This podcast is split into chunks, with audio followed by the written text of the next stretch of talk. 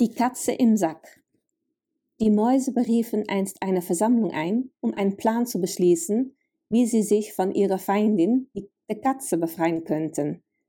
Zumindest wollten sie einen Weg finden, um zu wissen, wann sie kommen würde, damit sie noch Zeit hätten, wegzulaufen.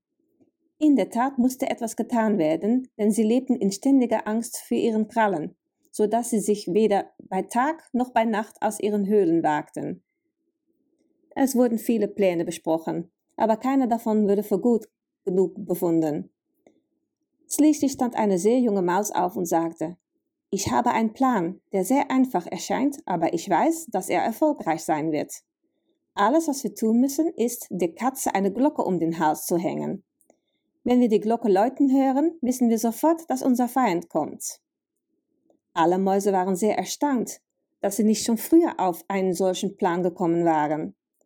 Doch während sie sich über ihr Glück freuten, stand eine alte Maus auf und sagte, ich will sagen, dass der Plan der jungen Maus sehr gut ist, aber lass mich eine Frage stellen. Wer wird die Katze läuten?